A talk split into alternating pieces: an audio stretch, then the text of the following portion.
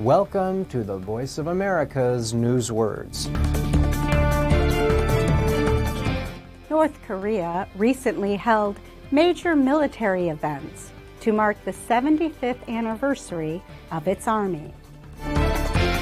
Speculate.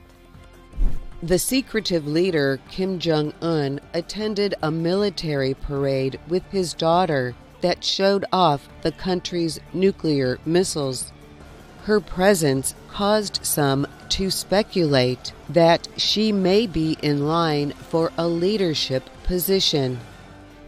To speculate is to form an idea based on limited information. It is similar to the verb suspect. Here's another example. We speculate that you are learning American English.